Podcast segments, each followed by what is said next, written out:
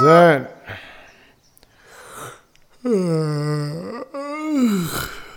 صباحو.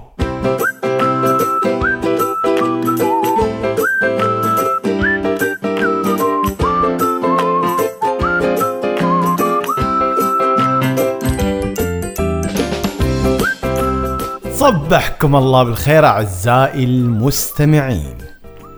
هذا أنا أحمد قريش. مرة ثانية أرجع لكم يوم الأربعاء في ثاني حلقة من بعد غياب شهر كامل. نزولا عند رغبة البعض في أني أقرأ بعض المقاطع من بعض الكتب. اليوم راح أقرأ لكم من كتاب اخلع حذائك للكاتب الإماراتي ياسر حارب. أتمنى تعجبكم هالفقرة. نقول لكم يا صباحو.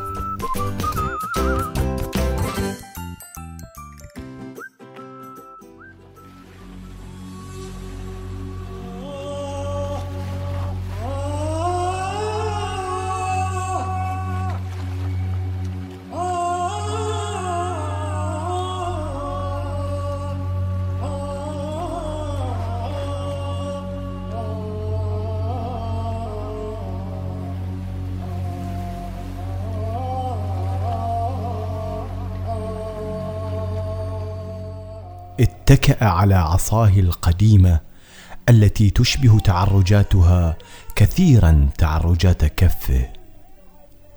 أمسك يدي بيده الأخرى. كانت صلبة كصارية سفينة. فتيقنت بأن ما قضاه في البحر كان أكثر مما قضاه على اليابسة. قال لي إن مياه البحر المالحة تزيد عطش البحاره لكنها أيضا تزيدهم بأسا. ولهذا فإن البحار كالقارب يبقى صلبا حتى عند غرقه.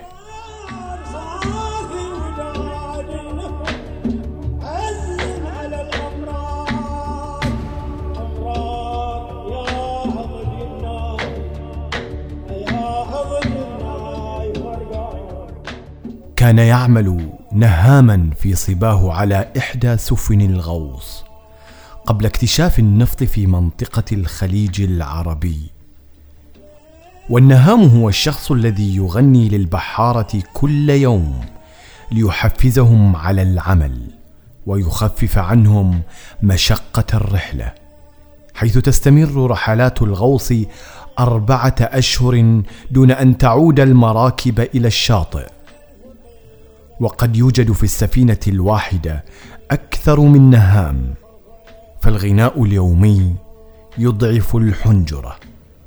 وكان النهام يشارك في أعمال أخرى كإنزال الغواصين الباحثين عن اللؤلؤ وسحبهم بالحبل إلى سطح السفينة.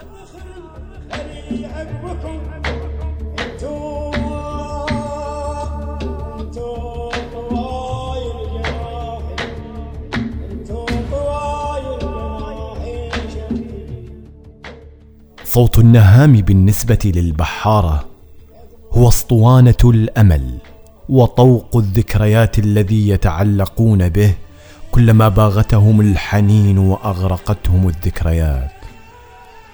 ولعذوبة صوته لقب ببلبل البحر. وكان صوته يصل أحيانا إلى المراكب التي تمر بجانب مركبه فتقف قليلا للاستمتاع بألحان حنجرته.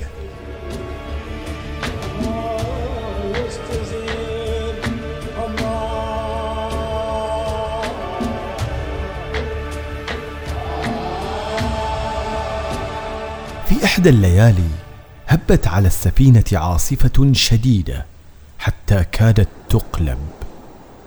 أخذت الأمواج ترتفع حتى تصل إلى علو الشراع. ثم تسقط على السفينة فتبتلع ما عليها من بشر ومؤونة. عندما أشرقت الشمس تحولت السفينة إلى مركب هرم لا يصلح للإبحار.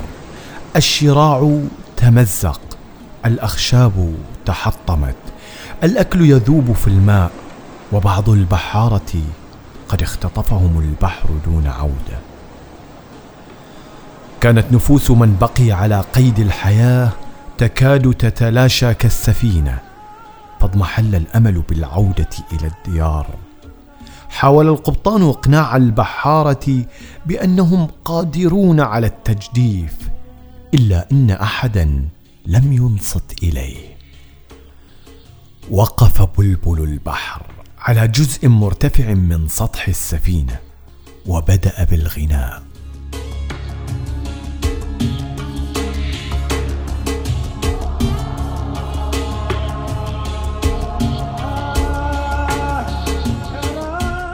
هبت رياحك يا ليل وساد الظلام فانبعث نور الله وعم السكون. الأخشاب لا تحملنا الأمواج لا تغرقنا لم نعد نخشاك يا بحر أو نخشى المنون. يحملنا الإيمان بالله ربنا وربك ورب الغمام غدا نعود. سيأتي الغد سيأتي بسواعدنا بصلابتنا سيأتي ويلقى السلام.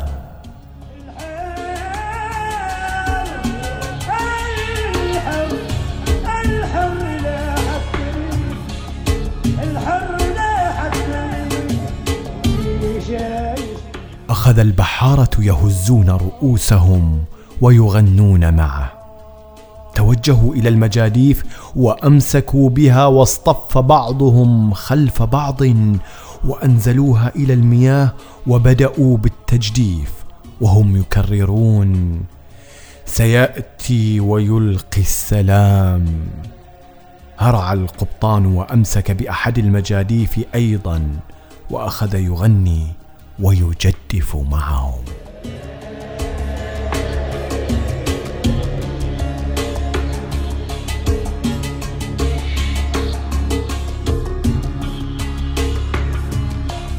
يقال أنهم وصلوا إلى اليابسة في يومين حيث تناوبوا على التجديف ليل نهار.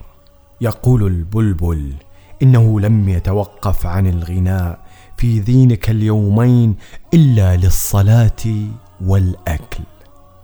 وقال أحد البحارة الذين عاشوا ليروا القصة إن المركب كان يسير بسرعة كبيرة حتى ظنوا أن الشراع لم تمزقه الرياح. صمت قليلا ثم أردف. لم تكن المجاديف هي التي تحرك المركب بل الغناء والأمل. قبل أن يتوفى بلبل البحر بعدة سنوات ضعف بصره وعندما زار الطبيب قال له إن عليه أن يتوقف عن الغناء حتى لا يصاب بالعمى. فأعصابه لم تعد تحتمل الضغط الذي يسببه الغناء على جسده. صمت البلبل. ثم وضع يده على كتف الطبيب وقال له لا أستطيع. فلقد عشت حياتي لأنير طريق الآخرين. بالغناء أبصر أكثر من عيني.